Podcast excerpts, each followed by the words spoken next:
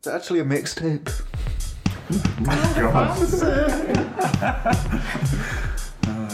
You're, you're a prick today, Matt. I just want to put that out. Just today. right, okay. Everybody ready?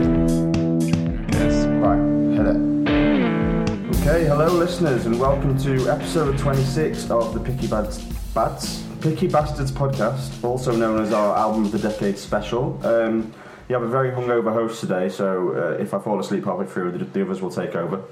But as it's our Album of the Decade podcast, we have welcomed, well, first of all, I'm here, I'm Fran. Nicholas is here. Hello, how are you all? He's wearing a cardigan. I am. can't of answer your question. Um, Matt is in New York. Hi. Hi. And we welcome back editor of the Picky Bastards website, pickybees.com, Sam Atkins. How you doing, Sam? Hello. Hello. Hi, So- Sam. Hi, Matt. Hi, Sam. Hi, Matt. Yeah, everyone say hi for like 10 minutes. So, Sam has been on the podcast twice already, so we're not going to do a big introduction to Sam. Um, the first time he was a special guest, the second time he was a slightly less special guest, and today he's just a guest. Yeah. But um, Next we time would he's a like to hanger on know- and he goes on again. Sam, what has been your favourite album this year? This year, no surprise, is Little Simz, Ah. Grey Area. I think I've written about it about 15 times Yeah. on Big Bastards. I think I've talked about it with all of you multiple times. Yeah, so get with Uh, the programme, Fran. And It's funny because when Yeah. you said the other day it's obvious, I was like, oh yeah, Lana Del Rey. No. No, Ah. Oh, no. Really? no, but Yeah, but no. I'm not sure about Little Simz. And I'm glad that everyone's finally caught.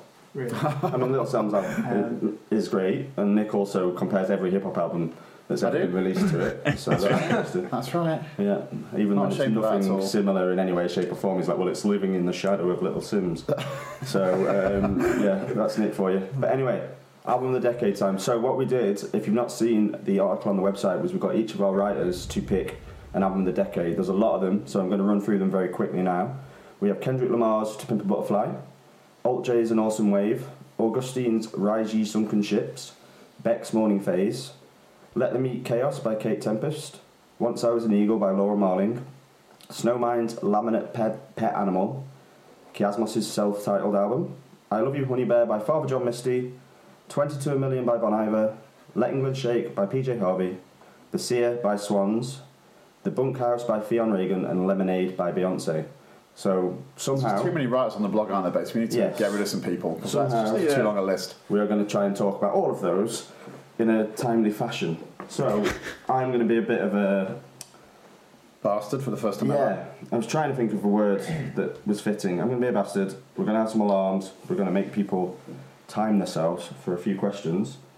And we're going to get going. So, first of all, I would like Sam, in a minute and a half, to tell me what his album of the decade pick was and why. Go. So my album of the decade pick was Laura Marling's "Once I Was an Eagle." Um, I think Laura Marling was probably my biggest discovery of the decade um, in terms of as a as a listener. I think she's one of the most listened to artists that I've, I have in my library, um, and I think this album is her definitive record. I think uh, it it kind of manages to capture everything that I love about her, her the way that she writes her songs, the way that her, her voice. I think she's probably my, my favorite like voice of the decade in terms of a, um, the, the way it sounds across these songs. Um, and I think that the opening that opening five tracks, I've gone on and on and on about that consistently. Um, I've just it just makes me it it just hits me so hard every time, and I think I love how as an album, it kind of keeps returning and returning to the same thing, um, the same motifs every now and again, and then it'll fade away again, and then it'll return to that again, and then it'll fade away again. Um, I, I just there's nothing that's given me more every time I go back to it over the last decade, and there's been loads of albums that were really close to being at that top spot, um, but in the end, th- this just had to be my favourite. I think. Oh, mate, two seconds. Perfect That's timing. But we're gonna fantastic. hear this horrible, lo- Good start. horrible alarm for the first time, just so the listeners know. This is Fran's what favourite to song. expect. Yeah, this is my album of the decade. Yeah. Oh, please Um, make it start. I don't know how to make it stop. He doesn't know how I to do. stop it, Figure you out. okay, brilliant. Thank you, Sam. Matthew Paul, Yeah. your album of the Yeah. decade pick, please, and tell us about it. You have 90 seconds starting now. Oh. He loves being in Uh, control. so, my album of the decade pick was Bon Iver at 22 a million. Um, and I think this uh, super resonated with, with me because it came out at a specific time in my life. It's got.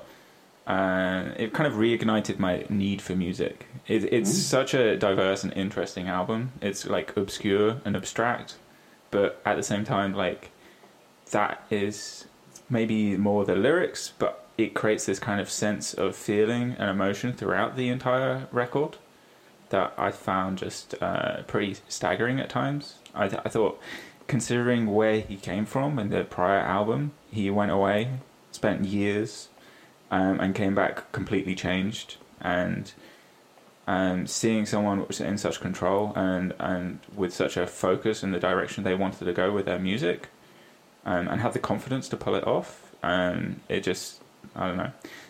It it's the album I've probably listened to more than any in maybe ever, because I just became obsessed, um, and much much to the chagrin of everyone around me, because they got to the point where they got very annoyed by this album. Um, but it's just I, I don't know I, I could spend hours talking about this, but we have ninety seconds, so I'm just going to leave it at that. It's just fantastic. Will you stop all getting like exactly 90 seconds, please? It's very disheartening to me. well done, both of you. That was uh, some good timing. I'm not actually listening to either of you, by the way, just because I'm, I'm nice. concentrating on the alarm, so I'm sure you've said some Oh, wonderful good. stuff.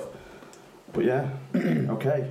Mm, I'm up. Nicholas, I'm up. Okay. album of the decade, go. My album of the decade is Kendrick Lamar's To Pimp a Butterfly. Uh, here are seven reasons why that's the case in 90 seconds. Wow. It's the best produced album of the decade. It's lush and varied in its instrumentation. It's the most innovative format. The developing poem allows for the consistency, kind of a consist- consistency across all the variety of the music. It's the most inventive lyrically. The flow is completely impeccable. It's the most complex and deep. It has so many layers. I'm running out of breath there, jeez. It has. it is so culturally astute. For example, the talk about the capitalist dream uh, holding working class people hostage in in some of the early tracks on the album. It's the most politically incendiary. Uh, think tracks like Back of the Blacker the Berry play off stereotypes in this kind of absolutely vicious discourse that's unbelievably um, powerful. And at the same time as all these other things, it's also the most intimate. Uh, it actually manages to be a very small scale album of honest songs about depression and guilt and pain. So there you go, less than nine seconds, seven reasons. Wow, a minute. Skills, mate. Killed it. I don't, know, I don't know how to do. Oh, yeah. Can you please time me, I will. Sam? Tell me when to go. And you And are. You're off. Okay, so for me, the album of the decade was Let Them Eat Chaos by Kate Tempest. I've banged on about this album endlessly. I've recommended it to everyone I've met. I've talked about how much it means to me on both a personal and political level. And yet I'm still not even slightly bored by it, and I haven't ever stopped listening to it since it came out in 2016. It still feels vis- visceral, raw, and real, and there's just no album that has been so consistently part of my life in this decade. Through songs like Don't Fall In, Europe is Lost, and Tunnel Vision, Kate says things that other artists skate around. She puts herself out there in a really sort of rare way. And for me at least, that makes me feel like a lot of the things I feel, a lot of the things I've been through in this decade are more normal and more okay. Um, and I just think it's really rare that an album can do that. And then I think other things spread out across the album too, like the, the themes that she picks up on, such as talking about the normalisation of reactions to grief on We Die, and regret and shame that we feel for our mistakes on songs like Grubby.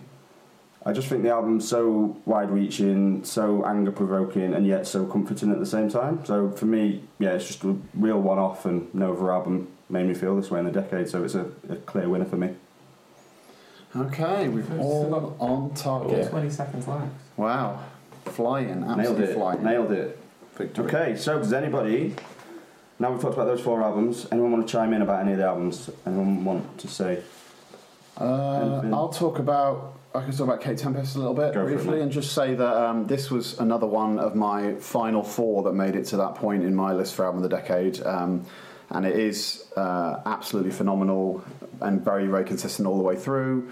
I will say that actually, I think every as I think about it over time, everybody down the first album is actually as good. I think, although I know a lot of people think it's a much smaller scale project, but I find that really uh, incredible as well, and really emotionally charged stories that are also politically kind of powerful.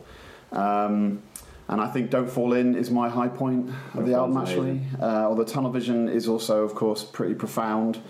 Um, Mm. Although I will and on a sour note and say that that sadly kind of opened the door to the new album's uh, negativity, kind of overwhelming things. I think So so. most optimistic album so Um, far, the latest one. But Okay, right. Well, Yeah. that's I'm glad we agree. So um, yeah, so it's uh, that that's the only thing I'd say. But otherwise, I absolutely love the album. I think it's absolutely mint. Any more for any more, Kate Tempest? I think I think for me, um, I'm probably the one person here who's probably the least into Kate Tempest as an artist. And I think I'd, I'd heard, I'd listened to this album a little bit.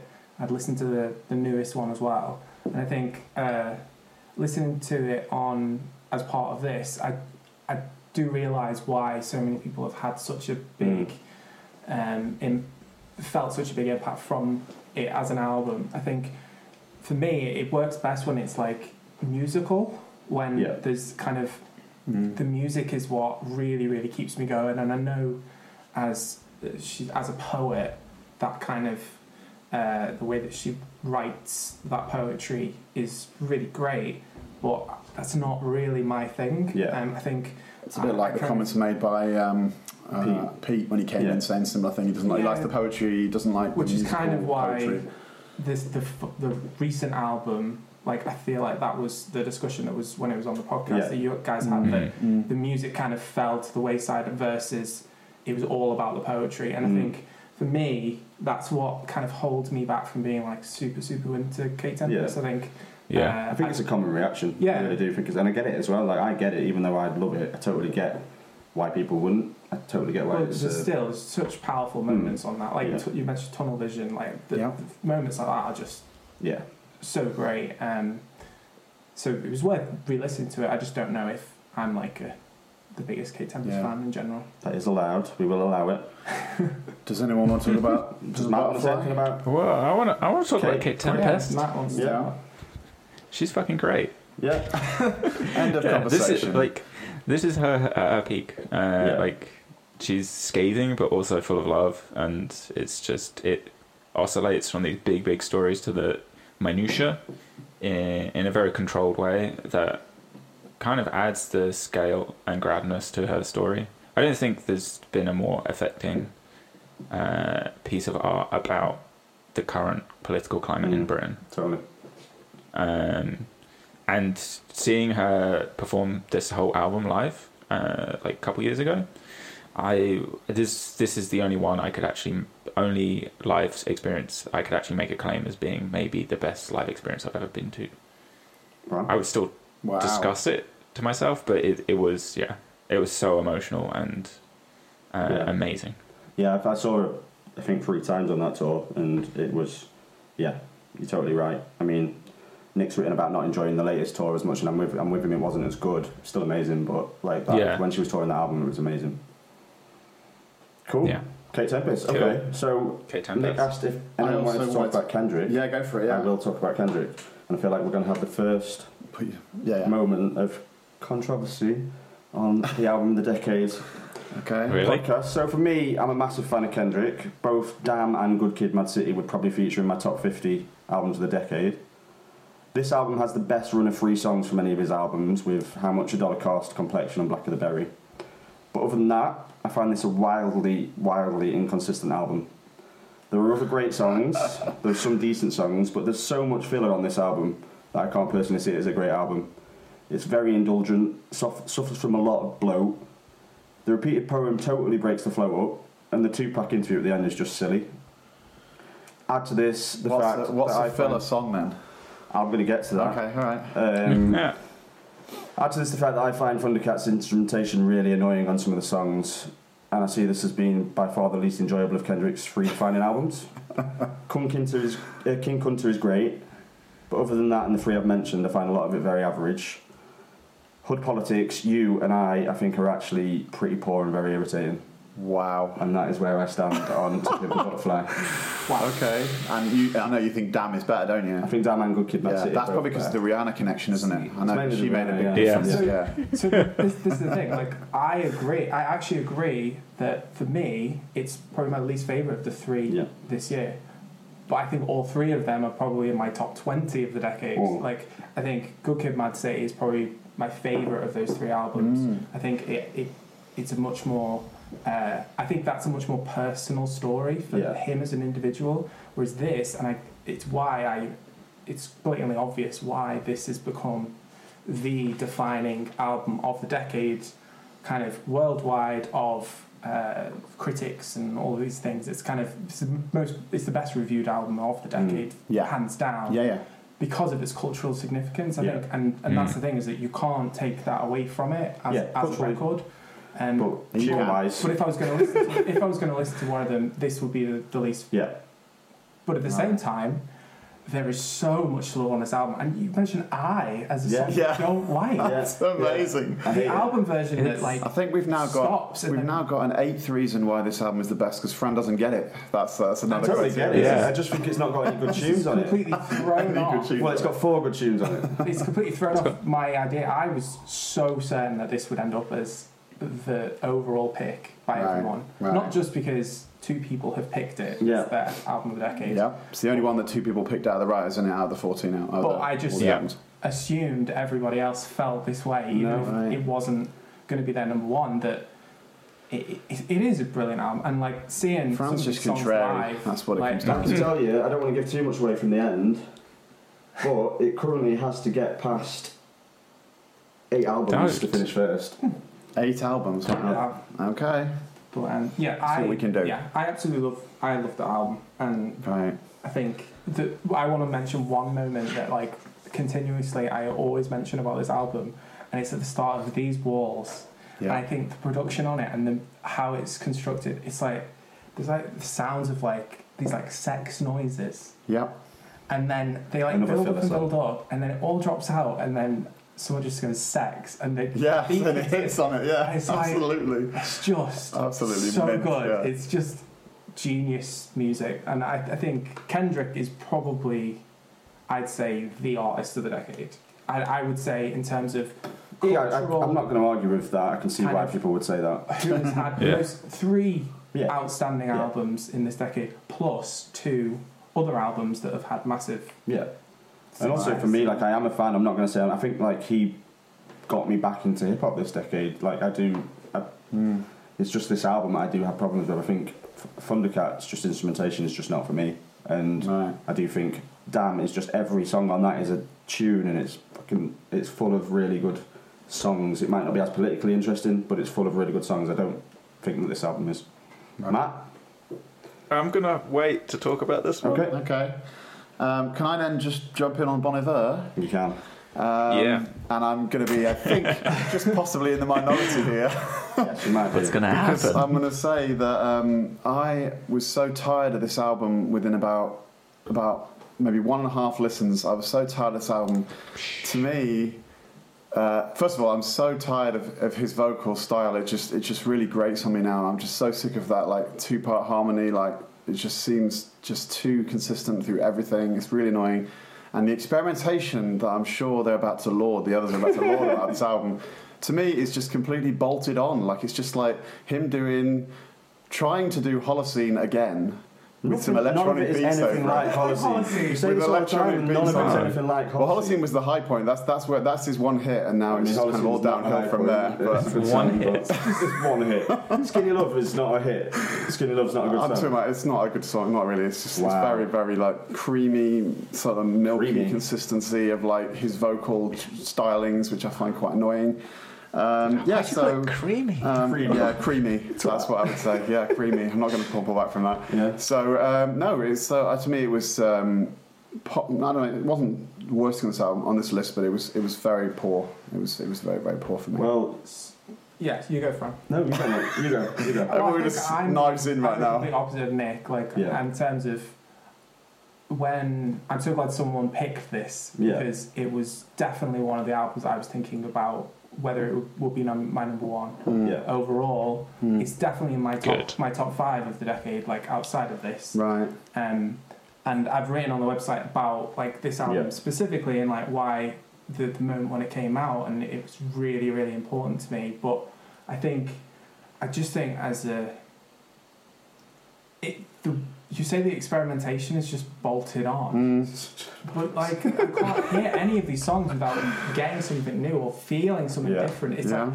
you, like something like Death Breast is just so Mm. it, it's like painful at points. That that's a very good word to use. But in in a in a way is like it it just yeah I I absolutely love that album Right. um, and I think it's weird to me still that it's somehow his like the moment when Bon Iver kind of went a bit crazy with the Mm.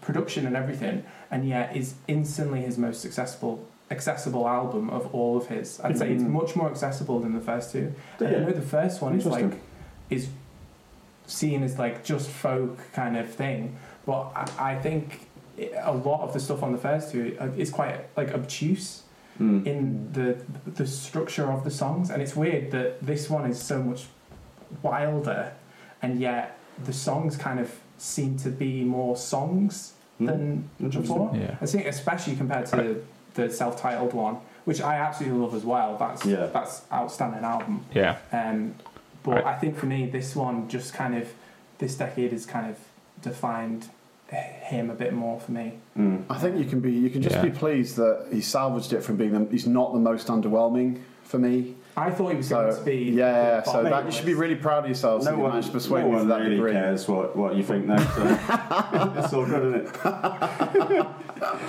so for I me, think Sam made oh, you go, Matt. well. I was just going to say, you made an interesting point there because I think I agree it's way more accessible than the other ones, and I think it's just because the tone and the emotion is so overt throughout. Yeah, Um, even though sometimes it's a lyr- like the lyrics are always obtuse, but it's so clear like what he he is feeling at the time of the the, the song or what he wants Mm. you to feel. yeah, like a song, Uh, a song like Eight Circle, like that is it's just a song. Like it, it, it, it, it has like more lyrics and more kind of. Uh, you can get so much more out of it, like emotionally, than anything I feel like he's Yeah. done previously. So yeah, Interesting. Well, for me, that was a bit. I was a little bit down on this album when I first started listening to the playlist, just because of all the playlist other than Kate Tempest, it's the one I've spent most time with. So I think I was kind of, I was getting in some of the other albums. I was kind of starting to. I wasn't listening to this as much, and obviously the new the new Bon Iver album had come out not long before, and I was really into Yeah. this at the time. But then there was a couple of times when I was just listening to this this month, and it just it just reminded me what a special special album it is, and it's really startling and a ground groundbreaking piece of work. I'm afraid, Nick. Mm. I think it also really set the landscape for a lot of music that followed, which might be why coming back and not having spent a lot of time with it before, you see a lot of those things that don't seem that new or that interesting because so many people tried to copy this album. Yeah. So many people tried to do similar things after. And I think in terms of just the songs themselves, it's weird enough to be something new and enthralling at the same time as still being as gentle and emotional enough as, as his previous works. I think the transitions between the songs, it's weird to say that as a highlight of the album, but the transitions between the songs are just amazing. It's great when they end. I agree with part that part of the transition is fantastic. There's just, yeah. and also for me, shaking his head at for me. me, like we're talking, we've already said Kendrick's one of the most important artists of the last ten years. I think that so is Justin Vernon, and I think for me, this marks a transition for him. It's not my favourite Bon Iver album. My favourite's For Emma, Forever Ago, definitely, but Is that the one with Holocene on it? no, No. it's not. Um, but for me, it's he's one of the most important musicians of the last twenty years, without a doubt, and and this album's incredible. So yeah, All right, should we should we keep moving? we haven't talked about Laura Yeah. Martin. yeah, anyone going to talk about Laura Marling? last one. I mean, do you? I'm not going to talk about Laura Marling. no. I'm not going to say loads about Laura Marling, um, as I will be talking uh, about her um, as a Why I Love in a couple of episodes' time. But I will say that I nearly picked a different album of hers as my album of the decade. I nearly put, picked I Speak Because I Can. But I think that's because it's got so many of my favourite songs by her. But while listening to this album, this is more of an album, and it's a definite contender for album of the decade. For me, it feels like, alongside the Kate Tempest and one other which I'll mention later, it feels like the most complete piece of work on this list it just hangs together and flows so well. And, and in once, it's uh, possibly the best song of her career. So yeah, it's a total stunner. Love it. Matt, anything Yeah. to say?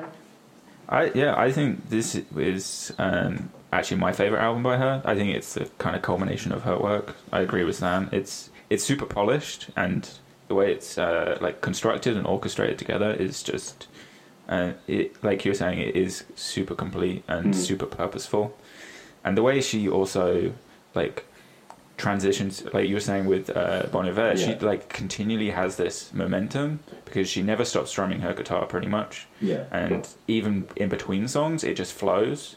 And it just it's about that ebb and flow throughout the album as opposed to here's a song here's another song.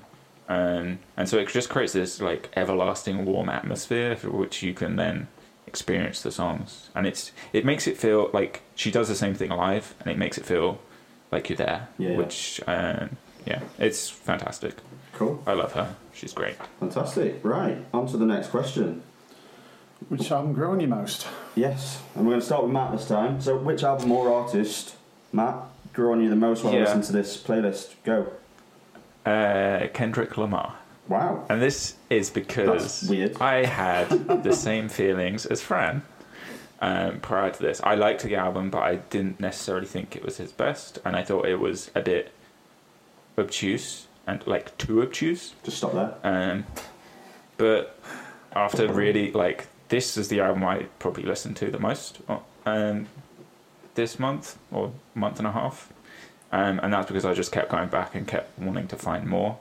Um, like the fusion of styles, uh, just the artistic endeavor behind it is fascinating, and I think he he swung big with this album, and I think he got a pretty clean hit. It's it's everything he was trying to do. I think resonates, and just yeah, everything the spoken word and poetry, the conversations, the discussions, just uh, he's aiming so high with this, and he uh, yeah he hits. the The only th- like I guess the one other thing is with uh, I. That is a song where I heard the the single version first, and then I heard the album version, and he completely restructured it, but it completely worked. And so, even though I loved the other version, he just seemed so in control of the music that uh, it doesn't matter that he's restructured the song completely to fit different needs. And I just think that just shows you that he's an artist at the top of his game. Well, all, all well and good, Matt, but a hell of a lot of filler, right? Shut up. Yeah. You know okay. Nicholas Parker. Right. Which album or artist grew on you the most? Go. Okay, this won't take 90 seconds, I don't think, like the last one didn't. I'm, I'm, I'm going to be really quick with this. Um, grew me the most is Laura Marling. Are we going to talk about any other albums? yeah, right. Laura Marling grew me the most. It was. Um, I think she, I, I think she shows an unbelievable amount of control over the sound all the way through this. There are moments of this album which are almost completely silent, and I'm talking about mid-track, you know, like Yeah. total silence, which shows an unbelievable amount of confidence and control over what she's trying to achieve. Um, and I think even you could even take the opener, take the night off as an example of that. It just starts off. I can't remember what came right before it on the playlist, but whatever ended and then this song began, and I was just It was like, is Tempest it even? It was Tempest, yeah. It was, it was, so it was the tunnel vision. Um, it just Kate rolled in, and I, I sort of thought, wow, this is such a tiny, delicate little flower of a sound coming out of the guitar. Um, that I just it really moved me. I found it, I found it really profound. Um, her vocals are absolutely stunning throughout, um, and that's that really uh, blew me away. Um, she's I'm not totally as convinced by the tracks where she pushes it harder, like like Master Hunter, I think it's called. Is that one of the yeah? So the ones where Yeah. she's a bit more aggressive, actually, where you, she loses that delicacy somewhat. I don't quite capture my, don't find quite as captivating. I'll put it that way. Um, and the only thing I'll say apart from that is that this album, with the only other one I was really familiar with, was Short Movie, and this album blows that album out of the water completely. And I, my, I think my, my impression was slightly skewed on that basis. Not even to take 90 seconds. It took exactly 90 seconds. Victory again! Yeah, I mean, I'm glad to hear you say that. We'll talk about, but just the fact that you've always judged Laura Marling on a short movie was very upsetting to me because it's Right. Definitely back her and worst listen to album. everything before yeah, that. It's right. all Well, better. I'll be doing Yeah. you a playlist in a couple of episodes' time, so you know. Yeah, we'll get there. Okay, do you want to time me again, Yeah. Sam? Okay. So easily, without a doubt, the album and artist that grew on me the most from this list was Lemonade and Beyonce. So okay. that might be partly because she had the most ground to make up. With there only being one album on the playlist, I was less looking forward to look, listening to at the start. But I think it was mainly because Lemonade is a stunning, powerful, and engaging album. I love the way it plays out like a film with a clear beginning, middle, and end. And I really particularly love the anger and honesty that's put into the beginning part of the story. Early songs like Hold Up, Daddy Lessons, and particularly Sorry are so much darker and interesting than anything I've heard Beyonce do before. Sorry, I think, deserves a particular mention. It's, an incredible song. I'd seen all about the line Becky with the good hair that finishes that song all over social media, and I just thought people were being a bit mad and like putting far too much emphasis on it. But the way she Mm. ends that song is so well done. It's such a clever piece of songwri- songwriting. And I think that leads to another point. The song construction across the piece is so spot on. And I think this, the album then moves towards more reconciliation in the second half of the album, and I think it's slightly less powerful, but still feels honest. And I think All Night is, is a great tune. Um, it feels particularly important that she finished the album off with another version of Sorry, though. I think that as much of as much of the album does, it's a reminder that she's not someone to be fucked with, and it's just really strong. And all of that's without mentioning the strong message of black feminism throughout, which is a big part of a few songs, and I just think it's a really, really deserving choice for album of the decade. 90 seconds, we're good at this 90 seconds, Lars, Yeah, we're used to it now. Killing it. All right. Okay. So we just got to chat about the ones that we just went through. If they're not Sam's not been sorry, yet. Sam's not gone. I'm sorry. I Nick, apologise. I'm hosting it. Sit down, be quiet, I'll let me do shut it. up. I'm not going to say anything else the rest of the You podcast. just keep getting in the way. It's terrible. right, Sam, 90 seconds. Artist or album that you're running the most. Go. So it's not one that's been talked about, so that's good. Cool. Uh, so mine was Beck, Morning Okay. Phase. Um, so I was aware of it, and I had listened to it a couple of times before, and mainly because of the it being nominated for the Grammys and winning Album of the Year against Beyonce by Mm. Beyonce. A fact that I'm still kind of pissed off by, and I'm still not going to let him get away with that. Um, but I I really really got into this album like over this period, and I think it's the the one on the list that I'm like I I feel like if I was going to go back and really listen to any of them and become a big fan of that off the back of it, I think this would be it. Um, Wow. I've I've enjoyed some of Beck's other albums, but I really love how like dreamlike most of it is. Um, It's kind of it has this kind of folk country vibe, but then it kind of goes into like kind of soundscapey stuff at other times and uh, but then other other bits of it are super catchy like heart is a drum is just Mm. like a super pop tune and yet is done in this like delicate way um, I just found it really really interesting and it's kind of like there's something like contemplative about the whole thing I think Pete wrote on the website about it that it, it felt like a warm hug to him and I was like, I totally got that when I was listening to it. Um, I, I just, yeah, it was, it was definitely the one that kind of improved most for me. You took an extra second there, Sam. We might have to Sorry. take a second Yeah, off your sorry. next. Lose um, points for that. Okay, so that's it. We've talked about Laura Marling and Kendrick already. So, anyone want, want to talk about Beyonce or Beck? Um, I'm happy to talk about Beyonce. Go for it, mate. Um, Good. yeah, I, uh, I'll be honest and say I've always um, been pretty skeptical about Beyonce because I found her voice across most of the things I've heard over the years to be way too turn it up to 11 like volume and sort of power, too powerful Mm. to be to be subtle. Um, and then uh, I've also been a big fan of Solange's work and always felt like it was a bit frustrating that Solange is so so tiny a profile compared to Beyonce when Solange does to me more interesting creative things and has a more sort of control, not control, more dynamics in her vocals. Um, but I'm, we'll say that I'm willing to forgive her as well the rip off of Yeah Yeahs because that really annoyed me that, that, that Mm. she's used the lyrics from Yeah Yeahs. Rip off is a sample. Yeah, it's a Well, sample. sample, she's the Love. lyrics from it. It's not even a sample. She's lifted Yeah, the lyrics. I know it's intentional. Do intentional. you want to talk about interpolations? Go it's like Kendrick Lamar. Yeah. That's true. so I'm going to forgive her that though, because actually I thought the album was really thoughtful and and sort of engaging, and um, I thought the single focus of this topic about the betrayal was uh, was really well put together.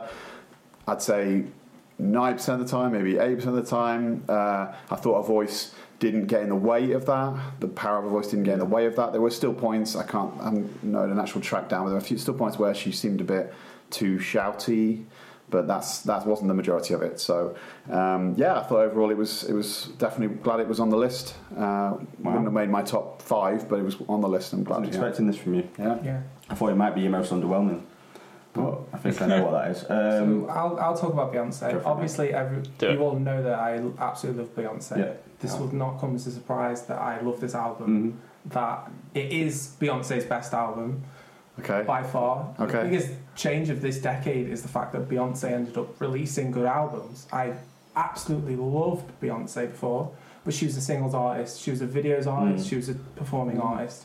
And I think this this decade she's had two in a row that have been outstanding pieces of work. Um, and this especially, it's just so so much more personal to Mm. her. She, every song of hers, she's had so many things about being kind of like uh, I caught you out cheating, like all of this, but none of it has felt genuine Yeah. un- up until this point. It's like she's had, she's literally had about ten hit singles that are literally that topic, and yet now, on an album where you have that flow and you have that story Yeah. through it, but the, the genius thing about the record is that it manages to use a personal story to have a cultural and much more kind of uh, like uh, message of of overall kind of like feminism and then also like equality and the, the kind of she's hitting on things uh, that are so much bigger than her own story but using the Mm. personal story to tell that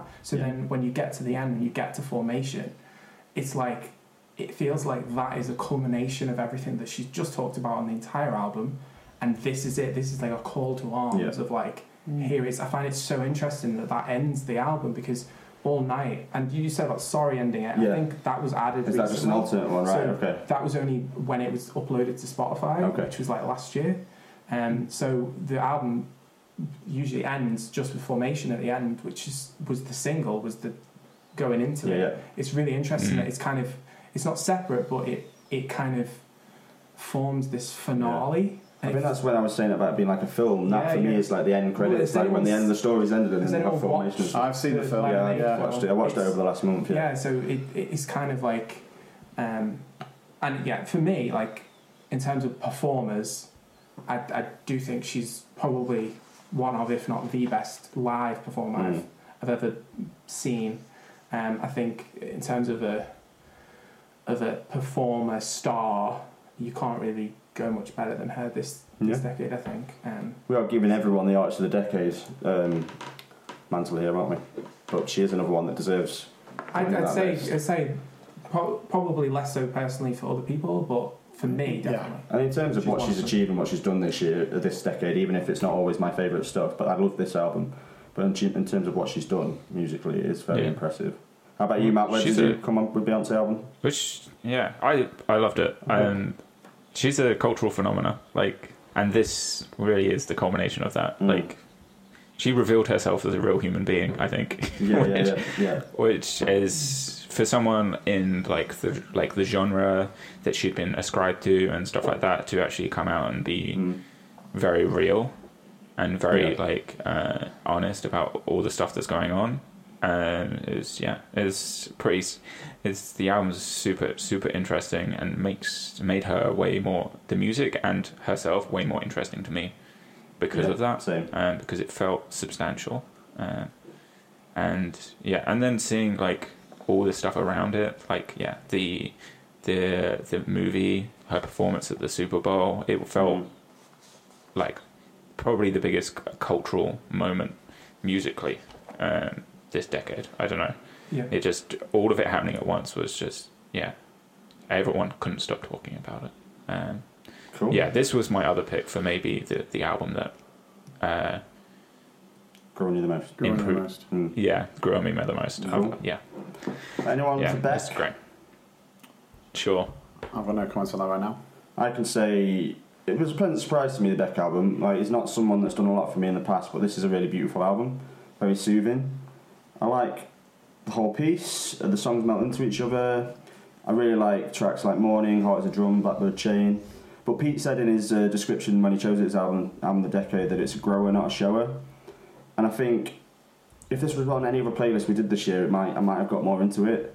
But I think it suffered from being alongside a lot of more immediate albums. Um, of the two or three very gentle albums on this list, I think it was probably the least interesting to me. But I'll come Mm. back and say that that's it's a ridiculously strong list, and the only negatives I have to say about it are in comparison to some really other good pieces of work. So yeah. Mm. How about you, Matt? Are you? Yeah, I I'm a fan of Beck, and I think there's two versions of Beck, Mm. and this is the one version of Beck that I don't like. Okay. Um, it's a bit kind of dreary. Mm. Um, he's he should be making bold and brash alt pop. I think that's where his strength lies. Okay. I don't think it lies in this. I think it falls pretty flat. Um, it's not particularly engaging.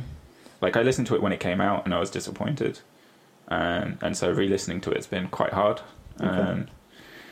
But like he's hugely talented, and I just yeah, I it surprised me how much uh, how lauded this album is.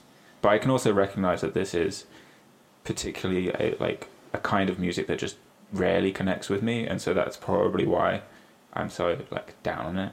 Fair. Um, That is allowed. but yeah, Okay. it's maybe my least favorite album by him. Okay, fair enough. All right, next question time. So the next question that we will all answer is, what was your favourite discovery on the playlist? And we're going to start with Nick. Okay. Go. I'm going to do under a minute this time. I'm I breaking mean, you keep taking here. like 20 seconds to tell us how long you're going to take. It's going. I've got time to spare, it's fine. Uh, favourite discovery is the Fionn Regan's Oh. album. Uh, never heard of Fionn Regan at all. No, no awareness of this, and not really a genre as, as Fran will, will uh, probably confirm that I'm that familiar with in, folk. I uh, don't really know too much about it in general. Um, this was uh, a really beautiful album and really um, delicately put together, and also really a really easy flow to it that felt like it was almost recorded in one take. Mm. I mean, each track, but maybe even the whole album recorded in one take, which I know is not true, but it's still it's a really impressive uh, kind of control and, and sort of smoothness to the way you move through all the tracks. Um, I loved 67 Blackout, Mm. um, I, particularly it's my favourite track on the album because of the juxtaposition between the scary kind of opening lyric, the kind of dark side of like putting the knife under the flame and all that sort of stuff, juxtaposed with the really sunny, delicate and sunny vocals that he was doing, sort of dressing over the top of that. So, um, so no, I, I really, I really loved it. I think it's, I think it's an excellent piece of work, and I'm really glad I discovered it. This is why this list was worthwhile to me to discover things like this. yeah, So yeah, brilliant. Yeah. Okay, fantastic. It's going to be me next. So, Sam, would you mind? Um, I just need to find my notes, so talk among yourselves for about seven About ten minutes. starting to start, you're losing time. Professionals Yeah, always. exactly. Clock's ticking, Can't start clock's ticking. start yet. Okay, I'm ready. Go. So my favourite discovery was Rise Ye Sunken Ships by the Augustines. Um, I think what an album! I think it's so powerful, so raw, so clearly comes from a place of pain. I think I read, and I don't know this for sure, but I think I read that this was following the death of his wife. And if we compare this to another album that nearly made this list about the death of someone's wife, it just shows what you can do with those emotions. Um, the lead singer delivery throughout it is just so on the edge. You feel like he's going to crack or crumble at any point. And this, on top of the simple but stirring instrumentation, is really, really effective. Um, I can also see links between this and some of my favourite bands, and I think it's just a kind of songwriting that really appeals to me. Um, I believe this time this band called career on their called time on their career last year, which is pretty upsetting. I can imagine it'd be a really good live show. Um, and again, it's one of those albums where I could pick out most of the songs as a favourite, but I'll mention in particular Philadelphia, Chapel Song, and Augustine as particular highlights. And I think of all the things that were completely new to me on this playlist, which was a few, I think six, this is the one that will stay on regular rotation. Okay. With 20 seconds to spare. Nice, easy, Nice. too easy. Sam next. Well, give me a second to reset the timer. Go, Sam. Favourite discovery? So my favourite discovery was uh, Kiasmos. Okay. Kiasmos? How do you say that? I don't know. Uh, so that self-titled album. Um, I really liked. Actually, in this playlist, it really stands out as the only thing mildly resembling dance music Yeah. at all, or electronic music. Um, and it just it. I loved the slow build of everything. It was it was like everything was on the verge of just exploding into something, but it never really does. And that that kind of happens for the whole of the Mhm. kind of like 30, 40 minute of the of the record. Um, I the use of like the this this parts where like strings will just like float in and then float back out and uh, it, it, it really it really really excited me. It was really um, I'd never ever heard of them, Mm. or and I, I don't know if anyone else had. No, I think- No, I've not Um, heard of them at all. No, I think I and I, I can really hear why it's the sort of album that if I spent ages and ages with and kept listening to, that I could really feel some sort of connection with it. It was really nice to have a like an instrumental record as well Mm. uh, that was kind of you could just lose yourself in. Um, yeah, it really stood out on this list, and it was definitely my favorite discovery. Nicely Nice. done, mate. Seven seconds to spare. Um, so we have Matt left as favourite Yeah. discovery. Go, Matt. Um, my favorite discovery was also Kiasmos. Oh wow. Um, I thought I like I could use a lot of the same descriptors as uh, Sam in this. I yeah, I got completely lost in this album. It was perfectly situated in the playlist to kind of disappear into, and then the way I, I just think the way uh, the beats were the, there they were just so warm and comforting, and then the layer on the uh, like the synths and strings on top of that in a very delicate way. It really kind of drew me in and then it would just build into these like slow crescendos without ever being overly dramatic and it really was almost like meditative meditative uh, listening to it and i just it was interesting to have something that was so minimal and like it's like this minimal techno uh, record but it still was able to convey something that was very human and emotional at the same time and so i was yeah i was kind of blown away by this. The, my first time I listened to it, I was just like, this is not like anything on here, and I'm totally down to just stay on this for a while. And and yeah, I was so I was super super happy to find this. Great. Fantastic. Okay. Brilliant. Uh, should we go through in the order then? Um, Nick spoke about Fionn Regan. I feel Yeah. like I should probably, as my girlfriend chose it as her album of the decade, I should Yes. probably get involved. Go Yeah. it. Weirdly, Yeah, dig in. me and Kirsten talked about this quite a lot over the uh, over the month, trying to predict who might choose it as uh, favourite discovery. And I said I wouldn't be surprised if Matt or Sam did, but there's no way Nick will. So there you go. I've been truly shocked by that. Excellent. Um, Glad to oblige. so yeah, as this was my girlfriend's choice, it's probably quite obvious that I'm already pretty familiar with Fionn and his work. But in all honesty, it's been usually listening to the odd song by him and seeing him live rather than actually spending time with an album. So this was a bit of a strange one for me at first. It was both very familiar but also quite new to me in its full form. It's a much quieter work than a lot of the others on the list, so it took some time to stand out. But but when it, the album did hit, I just found it really really soothing. It's just a really simple, stunningly beautiful piece of work with outstanding poetry throughout. I think. I think it's really great how open he is about his introvert nature, and I think that's just a really interesting concept to do an album about how introverted you are. It's fascinating. I think it kind of really transported me somewhere else and really helped with my stress a couple of times this month. I've had quite a heavy uh, month at work, and this album just calmed me down. It's a bit like meditation, for, but for people who don't have time to sit around with their legs crossed and their eyes closed.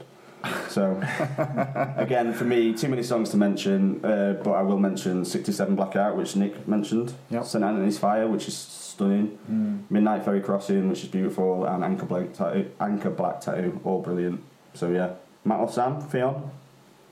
Um, I, Um, I definitely Go for it. I definitely enjoyed this album, Mm. but I think if you looked at my whole list ranked, it would seem quite low. I think on it. Yeah. I think that my my biggest problem is that I feel like this is an album that's begging to be seen played in one go live. Mm. I think it it feels like it feels like a live album at times because it's so stark and empty, um, uh, and it's just him. Yeah. And just the way that he plays guitar is so delicate that often I'd find it it really hard to get into that zone of being able to just listen to that. Um, I think the other kind of acoustic led albums on this list kind of have a lot more to them, so are a bit more easy to jump in and out of. Mm. I think with this, it um, which probably did it a disservice for me um, because I do think this is something that I really, really get into, um, and I, I don't think has he done much else. He's got quite a few albums, yeah. He had a new one this year uh, called Cala. Um, his favourite album for me, is, my favourite album of his is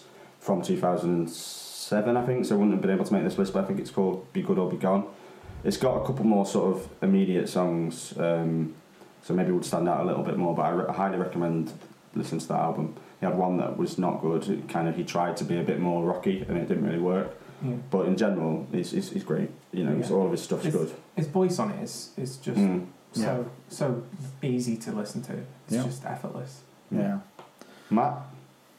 Uh, so I have a slight issue in the fact that I didn't realize this was on the list because it wasn't allowed on my Spotify. Oh, wow. So So he's So- listening furiously right now as we're talking.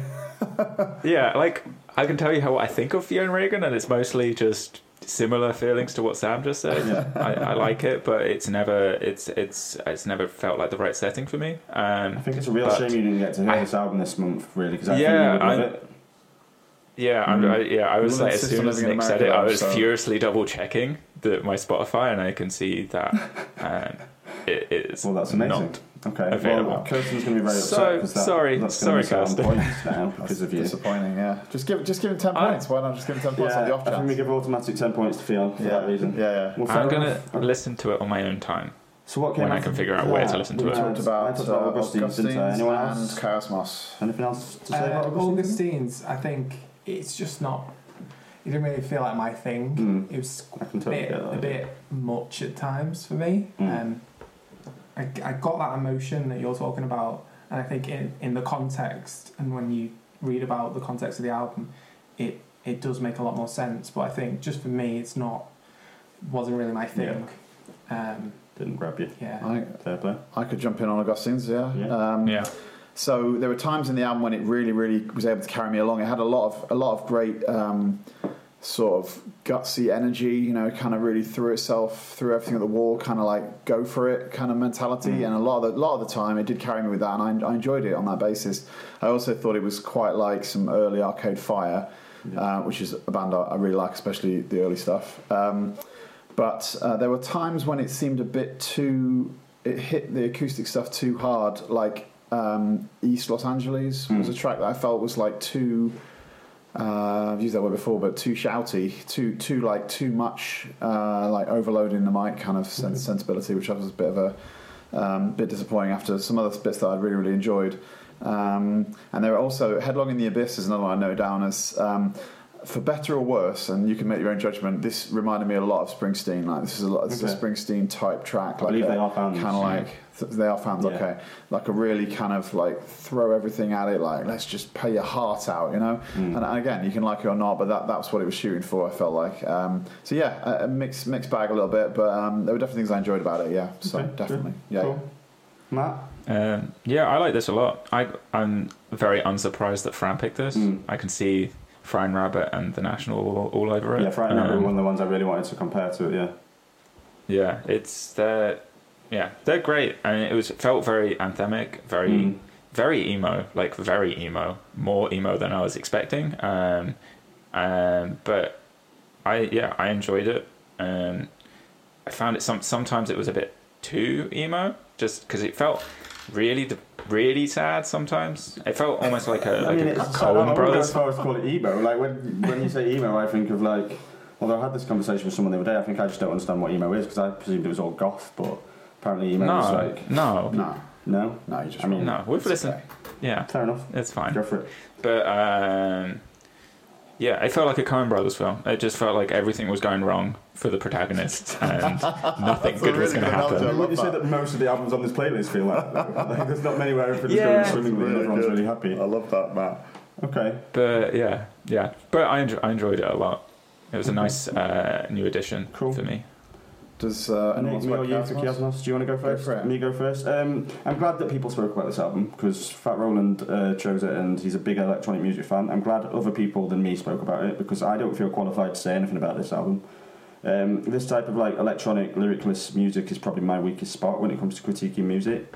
That said, I did think it was it was quite beautiful. Um, it did grow on me a little bit. It commands attention without any words, which is a big achievement in my eyes. But because of my inherent struggles with this genre, it was pretty low on my list when I when I came to creating my list. It's just not my thing, really. Okay. Um, and for me, uh, some overlap a little bit. Um, I, I really enjoyed the sort of dynamic builds in the songs, and I really overall enjoyed the album. I thought it was um, uh, well put together, and uh, some really kind of nasty synths in there, which I really, particularly the song "Bent" was one of my favourite tracks. It was just Yeah. this vicious little grinding synths in the background, which were, which were great. Um, having no lyrics is hardly something you can criticise the album for, but um, it's difficult for me to, to speak to an album that doesn't have words in it. Uh, That's just something that's so important to me. It's, it's you know I just find it hard to communicate in a way with the with the with the music in that sense. But that's not a criticism of the album. That's just a criticism of me, I suppose, and my limited Mm. assessment of the That's genre. as well. But yeah, so um, but no, I did enjoy it, and um, I, I would I would probably listen to it again in a certain mood. I think it just it's, it was very calming as well. I think somebody Mm. else said it was calming, so that that worked Yeah. well for me. Yeah, yeah. Cool. Okay, on to our Yeah. last of four questions. I'm going to start this time, so Sam, if you could time me. So the last question is which album from the list would be the most underwhelming winner of the album of the decade? This for can be so easy to get. Go on. Yeah, I know what yours is, I think, but I'll go now. Uh, so I'd say there's only one album on this entire list that is just totally, totally not for me. Sorry, Mike. And with apologies to Joe Shervin, who picked it as his album of the decade. Oh, he didn't do it. I'd say that album is Father John Misty's I Love You Honey Bear. Totally staggered. After Nick chose Pure Comedy as his album of the year on the podcast a couple of years ago, I was already nervous to listen to this album because I hated that one. Um, but I was hopeful that it, it. might show me a less smug and preachy side of Father John, and that I might start to understand the fuss about him a little bit. It almost did that on occasion. I prefer the album to Pure Comedy, and I would even go as far as to say I almost enjoy the song True Affection. But other than that, I have to say I'm still at a total loss. First of all, anyone who opens an album with a song calling his wife his honey bear is off to a bad start with me. the second song, Chateau, Chateau Lobby, sums up everything I can't get into about this artist. It's overblown, it's smug, it's light and airy, it's totally patronising. He rescues himself a little bit with the song True Affection, which is the best thing I've heard by him. But other than that, I'm totally struggling. I, don't- I just don't get the fuss around this guy. He's, he's, he's, I don't like his voice. The instrumentation's horrible. I don't like his face. I don't like his face. I really don't like his face. Um, I just don't like anything about him. Sorry, Joe, but it sucks. Yeah, that's really harsh for Joe. Okay. I like that we said we were going to be like not that harsh about these. Yeah, I, I did actually suggest that, and Fran said no worries. No, I we'll mean be people fine. know when they're putting if they're putting an album to Picky Bastards, they know that they might get slated, right? And This is Yeah. their album of the decade. Fucking well, man. it shouldn't be, should it? Sorry, Alright. Joe, but there's better albums out there, mate. Uh, Okay. love you, though, Who's Joe. up? Who's a good lad. Um, so next we will go to Sam. Go, Sam. Okay, so th I've written down "Don't be too harsh on it, Sam," in with an exclamation mark at the end, because uh, this is Cross that out. absolutely no surprise. But mine is Swans. The second. Okay, now I can say sorry, Mike. of, of everything on this list, I can honestly say I did not want to go and listen to it twice. The, the I was an I let it hour, grow on you, man. I was an hour into the album, thinking, Was three songs. this must be over soon. and I checked, and I was three tracks in, and I still had an hour to go. And I one of the songs is thirty minutes long. And in that 30 minutes, I felt like it did three different things Yeah. as in at all over 30 minutes which if if an album had done that with some of these albums are as nearly as short as that song we would be Yeah, it's absolutely than the Snowman. going crazy at it wouldn't we so i just if i I had this conversation with mike about this album a few Mm. days ago Yeah. and his answer was it's hard work i'm like it's too, it's too hard work i do not want to do that work Fair enough. to get Do into not want to do that work. So I'm sorry, Mike. You absolutely love this. It's like if, if an album is it takes 40 hours to get into it, that's 40 hours I'd rather be doing anything else. Yeah, fair play. Okay, you have five seconds left, so you nailed that. Okay, we're going to go to Mr. Matthew Paul for his most. Oh, that just went off. There was no need for it. Oh, Um, God. Matt, go. Most underwhelming winner. Uh, this was hard. I'm picking Alt J. Hmm?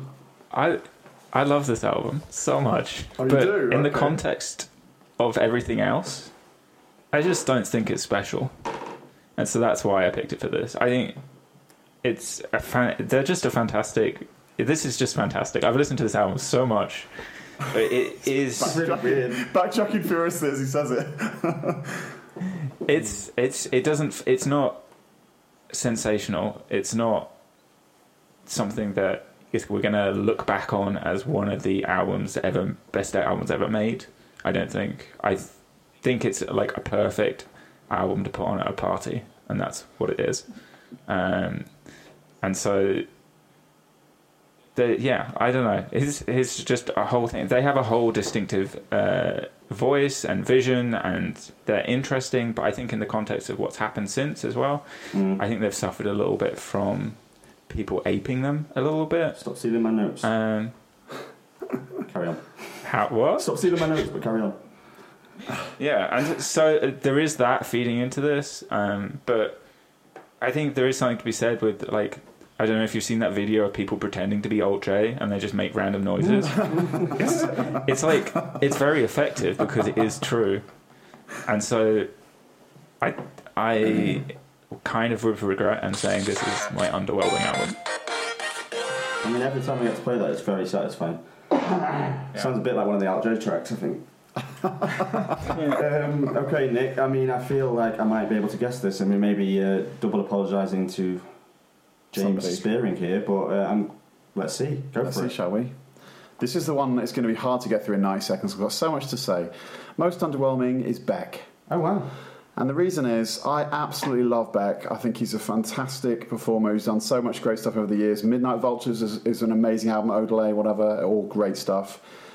This um, album is absolutely immaculate. It's produced unbelievably. It's probably got the single best recording of an acoustic guitar I have ever heard on a record in Say Goodbye. And that's a lot of acoustic guitars, even on this playlist, which is better than in terms of recording.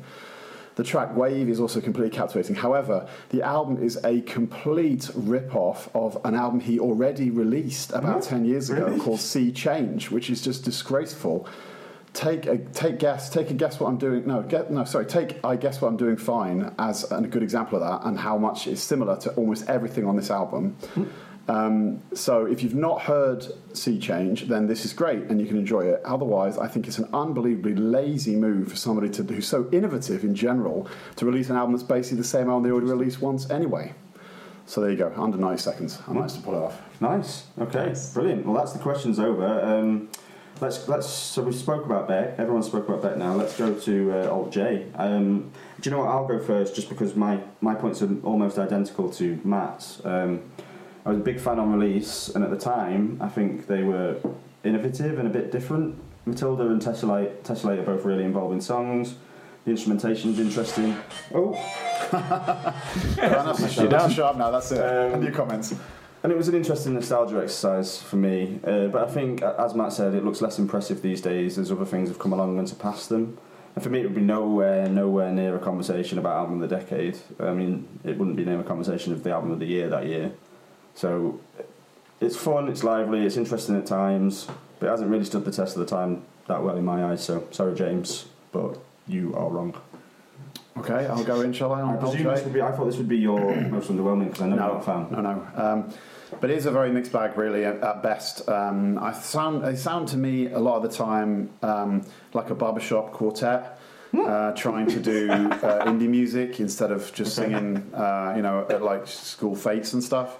Um, it's pretty annoying. Their, his voc- their vocals are actually very nasal, given the fact that they're focusing so much on vocals. Their vocals are actually pretty nasal and irritating in that respect. Uh, I do like synths, some of the synths they built into some of the songs, uh, like in Tessellate, for example. I thought that worked pretty well. Uh, and there were some bits of it of the album that I um, would listen to again. I would I enjoy. I wasn't really in with them when into them when they first came out in the first place, actually. So it's not as I have an emotional connection. And I probably don't know I'll, I'll fuss with them again. But they they were it was okay. But certainly to put them on this list, I mean this this overall I'll just say was a great list. Yeah. Overall, we'll talk more Yeah. about it, I'm sure. But this album was certainly near the bottom of it for me. Mm. Okay.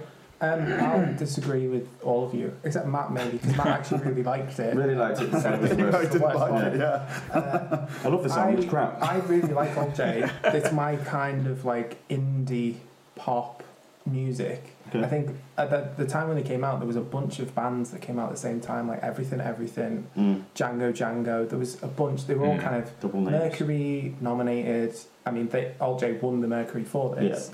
Um, Everything, everything's kicks this band's But- ass though. oh, I'm not disputing yeah. that. Uh, but for me personally, I, I much prefer their later albums than this. Okay. Um, I think the second album, "This Is All Yours," is does what this is trying to do much better. I think they leaned a lot harder into the kind of pop space because of the Yeah. way that they sing, and the kind of I think that movement allowed for the songs to kind of uh, breathe a bit more. It's not as kind of this is all a bit random. Mhm. This is all a bit kind of uh, off kilter kind of thing, which in some ways, some songs really works.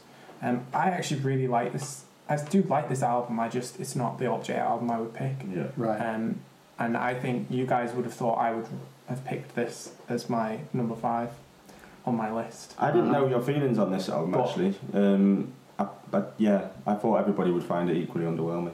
Yeah, I don't know. Mm.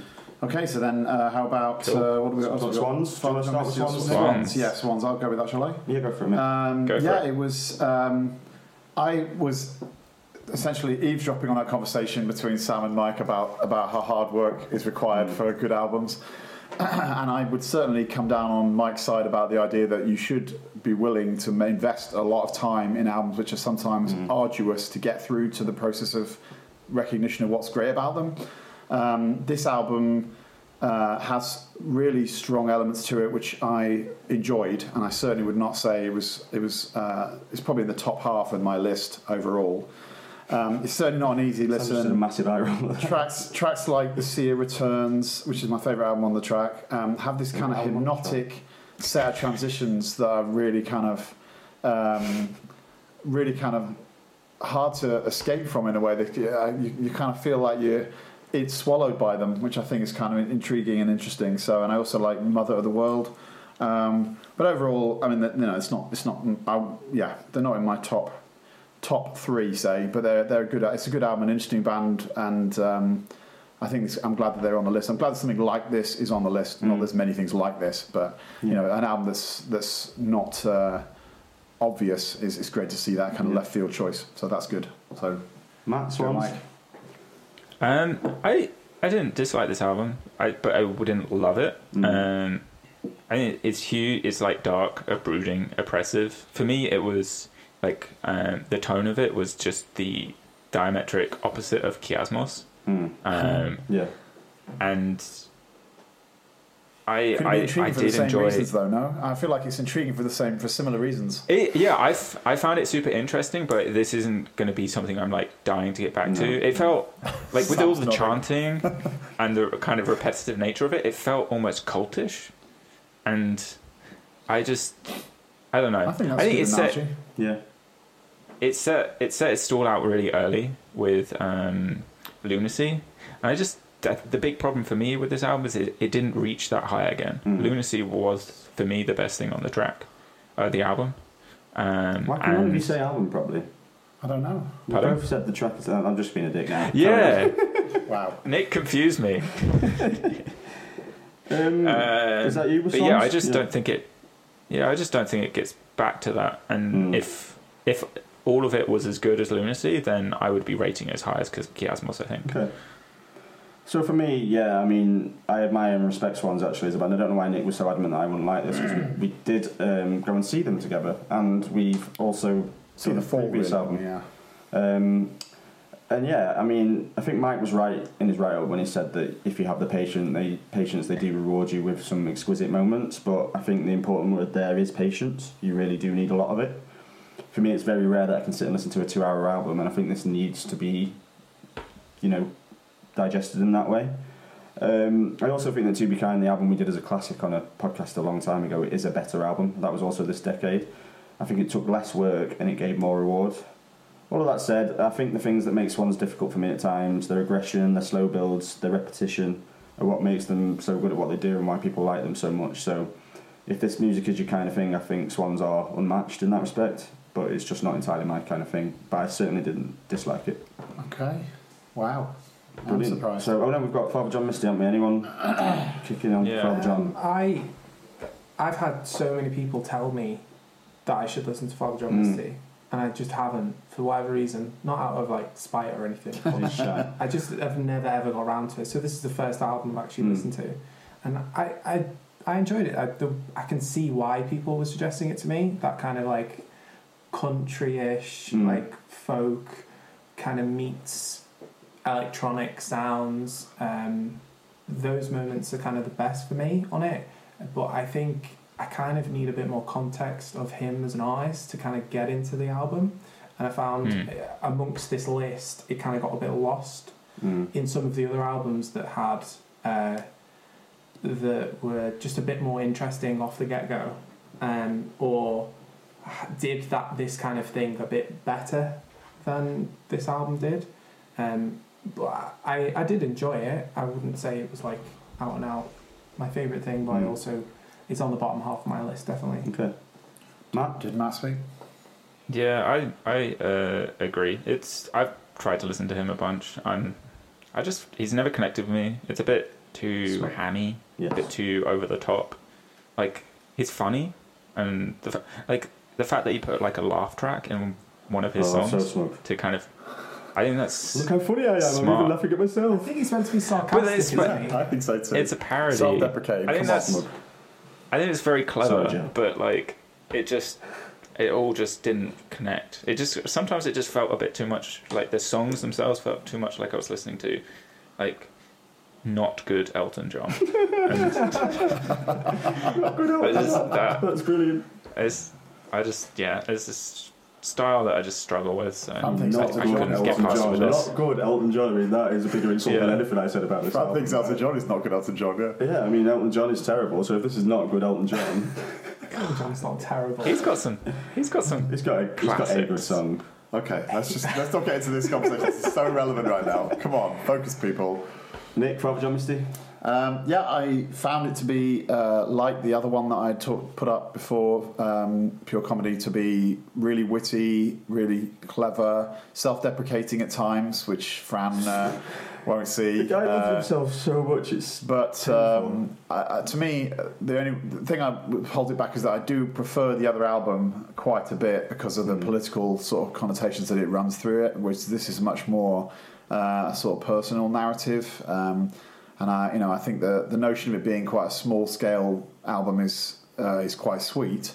Uh, but it doesn't really give as much, doesn't give quite as much uh, back to me as, as the politically motivated pure comedy does. Um, and yeah, I think that's okay. But and I personally would just put on record that I think saying Honey Bear, I'll, I'll put in that title Honey Bear in, in the title word Honey Mm. Bear and in the opening track is um, very uh, vulnerable and open and, and kind of a, a bold thing to do. Ugh. And uh, It's gross. just because Fran is a It's is gross. a miserable git, Yeah, it doesn't gross. mean other people can't refer to each other affectionately.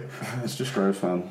Anyway, that's I don't that. think she ever gets named in this album. She just gets called Honey Bear. I mean, how more white male this privilege can you get than this album, really? He has a name for her, which is an affectionate name. But it's, not the an insult. It's just yeah. Anyway, let's move on. Jesus. We only have is two Honey albums. Bear actually your pet name, Fran? Yeah, is that why it's that's kind of what so close to He's annoyed that somebody stole it, yeah. Let's move on anyway. We only we got through most of the albums. There's only Yeah, two albums two we haven't left. discussed, Yeah, which yeah. is Snowmine's Laminate Pet Animal and PJ Harvey's Let England Shake. So Let's go with Snowmine might have to start with Snowmine. Yeah. Yeah. All right, host. I'm I'm just- Come I'm on, allowed to have an opinion. Sam. Start us up for Snowmine. Uh, this was one of the uh, biggest surprises for me. I think I, I really, really enjoyed this album. Um, I think it stands out because it's probably the most straightforward Mm. on the whole list, and it's just a straightforward pop album that I that was the vibe I got, and it was quite nice to just have like just songs with with hooks and choruses and. It's, it's weird to say that it's really nice to have something that's a lot more straightforward Yeah. than these really interesting albums, which is why it kind of sits in the middle of the list for me. Yeah. But at the same time, it, I really, I really enjoyed it. I didn't. I think uh, "Let Me In" was probably my highlight. I really like how uh, his like vocals. He goes like up an octave on the chorus, and Mm. it's kind of like, um, yeah, I, I, I really enjoyed it. Um, Great. right. Who wants to go next? We're not allowed to go. We You have go, to wait Nick. for you I'll to allow tell you us. to go next. Uh, I'll go. Speak, um, in please. that case. Speak, Do it. please. Um, this is one of the only bands on the list that, or one of two or three that I didn't know at all. Mm. And uh, in general, uh, there were bits I enjoyed, but it was very, very shiny. It was very clean. We've uh, had Nick's mention of the word shiny for the episode. That has to be on every yeah, episode. it Yeah, was- bingo. was- yeah, that's fine. Uh, I'm bingo. happy to go with that. So yeah, it was very shiny, and that was um, a little bit difficult. It was a bit, a bit, a bit Vampire Weekend for me, uh, which is not a band I like. So I had, I had a tough time with it, uh, to be honest. I think some of the songs like Penny and The Hill were a bit much in terms of uh, that sweetness, that sort of slightly. Yeah, that, that bit overly a bit overly sugary for me. Yeah. So yeah, wasn't Okay. really a big fan honestly. But there were there were bits I bits were okay, but Cool. wouldn't put it at the top of my list. Matt. Uh, I I really like this. It it was really interesting. I I think again I agree with Sam. It was really not like nice to have a, a very clean indie pop record in the middle. Um, it felt like a palate cleanser, but I think it had the potential to be a much more interesting album. I think the musicality of it is super interesting. The way it is very indie pop, but it has a lot more layered on it than I would say. Uh, kind of a lot of other Mm. indie pop stuff has, um, but because of the genre of it is, that it felt almost generic, and that did take away from me really, really get like wanting to listen to the album like over and over again. It made it less interesting Mm. um, because of that. Because there is so much of this style of music. Like I could write a list 20, 30 long of bands it sounded like. Yeah. That's so that it, it just wasn't as special. That's quite interesting to me because one of my points I've put is I can't. I find them pretty unique, and I can't really think of many bands to compare them to. really? yeah, and I generally I'll can't. send you the list. I mean, Like maybe it's just not a type of music I listen to a lot, but um, I can't think of any bands that I would immediately compare them to. Name me a couple, since you've got this 30 list. it's not. Grizzly Bear? Grizzly Bear. Ah, I mean, Yeah. Grizzly I can see Bear. that. uh, can see it. I love Grizzly Bear. I didn't really.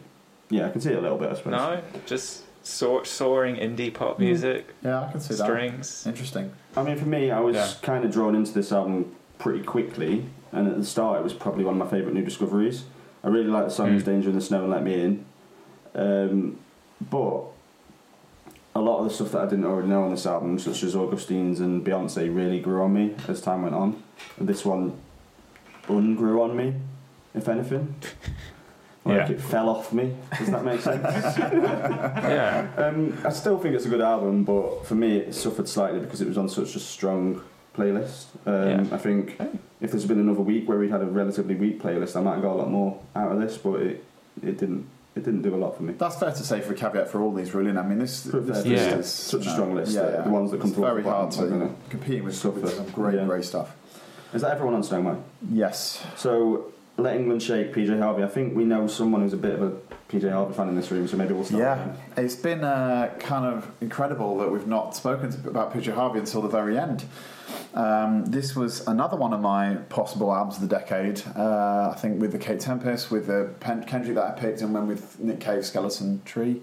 Um, I don't really know where to begin, really. I haven't got long. so I'll just say that I think it's an absolutely stunning, coherent, beautifully crafted, thoughtful, mature piece of work from somebody who has already got, for me, the last two decades, album of the decades, of Mhm. both PJ Harvey. So it's, it was it would, that was one thing I just sort of felt like, wow, can I really do three decades in a row of PJ Harvey here? um, and I would say In the Dark Places is very likely my song of the decade from a lyrical standpoint, melodically, and I'll just, for the technical side, the kick drum sound in that song is Ooh, kick drum. It's just magical. The kick drum sound is incredible. Magical kick drum. Uh, yeah, exactly. Good name for a band, that. You should rename your band. Magical kick drum, that's good. Uh, yeah, so I don't know. I, there's, there's so much to say, but I'll, I'll stop there and just say uh, I don't think it's been oversight that it's not been mentioned because I think it's just not been.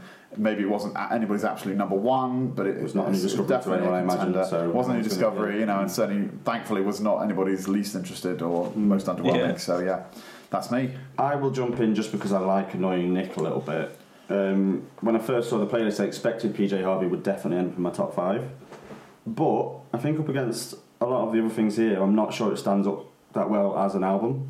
I think there's some really it's not really coherent, is it? I think there's some really, really great songs, and In the Dark Places might be my favourite thing by it. And then the Glo- This Glorious Land, Let England Shake, and England are all very good songs. But I also think there's quite a lot of forgettable stuff on there too.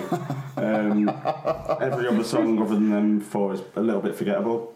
Um, I think the last four songs on the album just do absolutely nothing for me. Um, so the album just kind of peters out completely.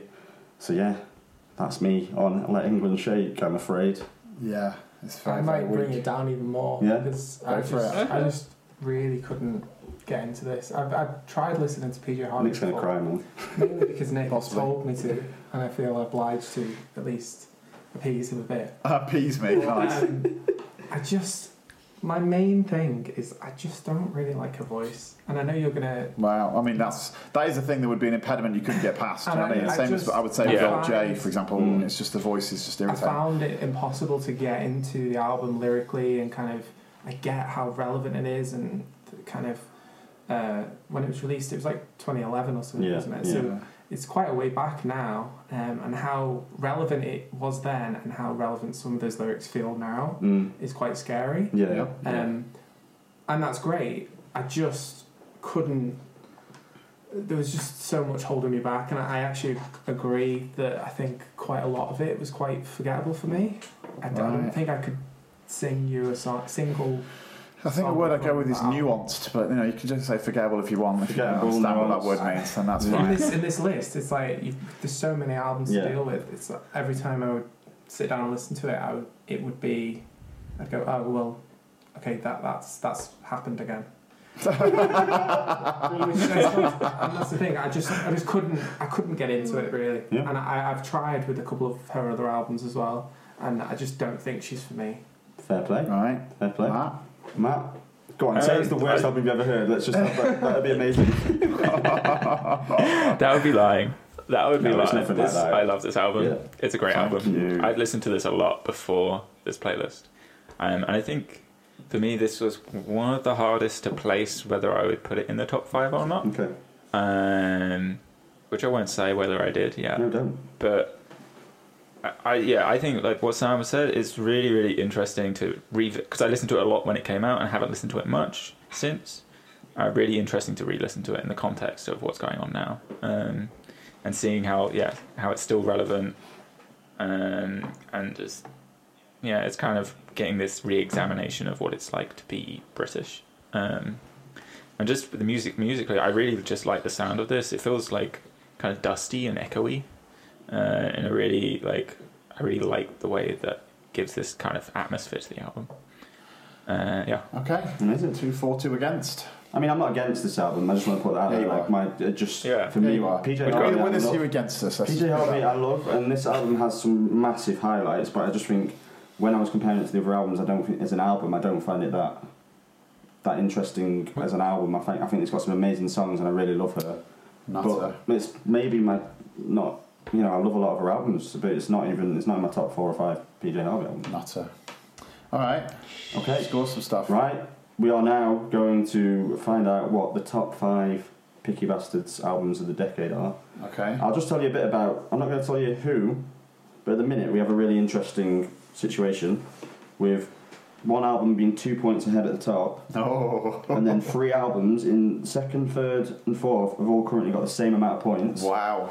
And Oh. there is only, yeah, so there's only two points in the top four, and then two albums are four points below that in joint fifth at the minute. Every single album has made it to someone. We've had seven top five so far, including mine, Right. which I'll tell you for mine first. Actually, since mine's Are already you saying everything Yeah. got points? everything so far That's got some points. Has got at least some Some points. points, Every right, single okay. album, which I found really interesting. So for Good me, list. I went with Fionn Regan's "The Bunkhouse" in number five. Right. Bon Iver's 22 a million in number four. Beyonce's Lemonade in number three. Oh, the top three. surprise. Yeah. And it nearly, nearly beat Laura Marling's Once I Was an Eagle into number two, but it didn't because it's Laura Marling and I love her. And obviously number one, Yeah. Kate Tempest. So that's my top five. Right. And you guys might have to go a little bit slower so I can write down Do some calculations. scores. Yeah. Who wants Sam, to go next? don't Sam, you want to Do you want me to go? I will go. Okay, so my number five is Beck Morning Phase. Okay. That was Mind. I debated over that number five. My top four was pretty much set since he's Since day one. since day one. it's just not changed. Uh, number four is Kendrick Lamar. Okay. It's Pimp a Butterfly. Number three is Lemonade, Beyonce. Okay. Okay. Number two is Bon Iver, 22 a million. Okay. And Nice. number one, Laura Marling. Okay. Right, Okay. okay. Um, who wants to go next? Matt. Matt? No, okay, okay. Number five, uh, Beyonce. Okay. Number four, Kiasmos. Fourth best album in the decade. Kiasmos. That's Yeah. great. I loved it. That's great. Number three, Kendrick. Number three, Kendrick. Number two, Kate Tempest. Number Two Kate Tempest.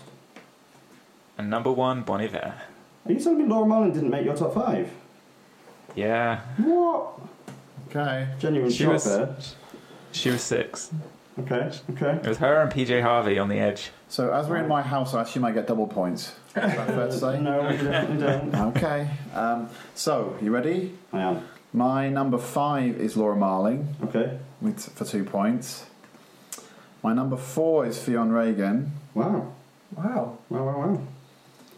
Cool. My number three is Kate Tempest Okay, for six. okay, My number two is PJ Harvey. okay, And my number one is Pimp a Butterfly. okay. Right, so I need you three to talk about what you thought of the playlist as a whole while I do some maths. Yes, okay. Okay. So, uh, yeah, to me, this was uh, maybe not surprisingly one of the most strongest ones we've had. Obviously, it's a massive list, that's the only thing, but it was one of the strongest ones we've had. Um, and I, overall, there was nothing that I hated on it. In fact, the thing I said I was most annoyed about at the back, I absolutely loved it. It's just that it was already been produced 10 years before. It wasn't, it was a bad album, you know? So it's totally stunning. Yeah. So, what do you both reckon? I, th- I think it's really interesting that um, we've got a bunch of people who all seem to pick very, very different albums, and yet there's a lot of similarities between a lot of them. I felt like uh, we kind of just like folksy people who kind of push their sound a bit more. Yeah, where was the black metal? Um, so and then Kendrick Yeah. Lamar. That's the kind of the vibe I got from the whole list. It was like like Bon Iver and the Beck album, and Yeah. the Laura Marling. It's all kind of, but that's good. You're saying we're dull, is that But saying? they're all very in in terms of the the the thing that interested me the most was the stuff that I'd either never heard before or that I wouldn't have expected someone would think of it as their album of the decade because it is such a personal thing of like whatever you've spent your time with and Yeah. dedicated Mm. your time to. Um, so that's why like the Fionn Regan album i- on there. That's really interesting to me because th- I've never even heard of them. Yeah. Don't know anyone who's ever mentioned that name, Yeah. and yet now it's like, no, this is what my decade was, and that's that's why it's interesting to me. Mm, yeah. Absolutely. Matt, you got any comments about the list? Yeah, yeah, it's obviously really, really good list. Uh, it's interesting to hear what you say, what you're saying, Sam. Because yeah, there's like a certain, there's a lot of per, like personal albums, but some of these albums are very universal at the same time. Yeah, Like we've all come out praising Beyonce, for example, Yeah, yeah. and like everyone, everyone in the world, it seems, loves this album and relates to it, um, which is pretty amazing considering it's also so personal. Um, and so, I yeah, I think there, there was only one low light in the whole list for me, and that was Beck. But that's just Okay. because I got angry at it. Yeah, I found it Um, annoying as well for that same reason you did, I think, or similar reason to what you did, yeah. Yeah, Uh, but like uh, it was, yeah, it's been a it's been a good six weeks listening to this. Yeah, Yeah. absolutely. Yeah, I'll just say like the list for me, it, it was great to have so many albums that I already loved um, on there. There's a few that I'm already a big fan of, but also yeah, I've made some great discoveries. Seeing something like Beyonce just come in and, and finish in my top three in that way was was massive for me because that's a. I think it shows something about how my, my personal taste has changed over the decade as well, and I think doing this podcast has got a big part to play in that. I think I never You're would welcome. listen to a pop or R and B album prior to doing this, and now Solange and Beyonce would probably both find themselves in my top 20 albums of the decade, which is a bit ridiculous, really. Um, You got some black metal in the mix as well in the yeah, the black metal well. will never make it, I don't think. But yeah, so we have some fascinating results, people. Okay, let's hear it. We have this, a is, this is the definitive list. There's all these other lists flying around, NME and whatever, Rolling Stone. Who gives Yeah. a shit about that? We this have- is the list. This is the most important list It's the the one that matters. yes. And we have three albums tied in third, or third, fourth, and fifth, which is Are you, Well, You're gonna gonna go all the way reverse- from the you're gonna bottom? go reverse order. So reverse order, but even though they're all on the same point, so I can't Yeah, really do that. I mean, of the three, and then. But I'll do it in order of my favourite of those three then. So in fifth place in our Oh. albums of the decade is PJ Harvey's Let England Shake. Okay, In fourth place Cool. is Beyonce's Lemonade. okay, And in third Cool. place is Let Them Eat Chaos. Third place is Let Them Eat Chaos by Kate Tempest. Okay. Then we've got a two-way tie Nice. for We've got first. a two-way tie for first. Oh, And one first al- is a One joint. album really clawed its way back. One album's Wow. been in the lead all the way through doing this. Okay, The album that clawed its way back to a joint win is Kendrick Lamar's To Pimp a Butterfly. okay. The album that was first all the way through and was a big surprise to me, and is still joint first, is Laura Marling's "Once I Was an Eagle." Wow. Okay. So Wow. there you go for Big me. reveal. Album of the decade. I feel so Once I Was an Eagle. validated. Yeah, it's Well, been so all may the I, way 'cause that's my pick as well. through. Bon Iver, mate. I'm baffled. Bon Iver finished one outside the top five, and then we had Fionn Regan and Yeah, that'll Kiasmos do. just outside there. The big shock was how many people have been into Kiasmos. He's been in a lot of top fives. Which that was a my shock number to me. six. That would have made. That Right, was, right, I right. was debating whether A to. lot of people had it fifth. One person had it second. It's it's done really well. But yeah, Laura Marling has just smashed it. I mean, Good a job. lot of second places for Laura Marling. Um, me, Kirsten, and James all put Laura in second. Kendrick Right. was just not appearing on any list until you three just put him up at the end. Ah, right. Okay. So without those points, Wow. he, he just Oh, I should have put him lower, so my my pick would be Yeah. I mean, you should have put him lower because it's a it's a much worse album than a lot of the albums that finished above.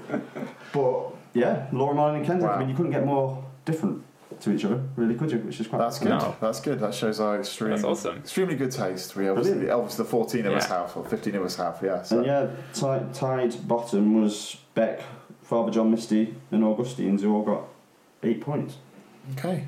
Interesting. Oh, Yeah, yeah. yeah. Uh, Brilliant. well, I, I just wanted to make sure we said thank you to all the writers who've Yeah, done absolutely. so much work on to put this this Yeah. together, basically, and done, agonised Yeah. over it. I know there's a lot of people sort of saying, I don't know what to do, what shall I go with, you know. So, and they wrote up their pieces for it, and Yeah. uh, you know, uh, yeah, they've all managed to score stuff, so they've had a role in this this conversation as well today, which is great. Yeah, and if you want to um, check out that original article, just go to pickabees.com and search Album of the Decade. I think it's um, there's some really interesting point, and I, I love the fact that it was a mix of people choosing albums because of the importance of the album and people choosing it because of how much it meant to them. Yes, I think that was really Yeah. interesting. So yeah, fantastic. Okay, albums of the decade join Laura Marling and Kendrick Lamar. Fantastic. Fantastic. I So- feel like an explosion sound Nice. now. Yeah, can you put an explosion in there? Yeah. That was it there. I'm not going to actually Okay. put on an edit. am I? Right, Brilliant. Well, next episode. That was great. Thanks, Sam, as well. Thank you for being here. No, thank you. Thank Yeah. you for It's been- putting Laura Yeah, Marling thanks, involved in all this as well with the blog. It's great. Amazing. Um, Uh, so we just got next episode to talk about. yes, which will be for the first time in a while a normal episode with me, Matt, and Nick. So sorry, guys.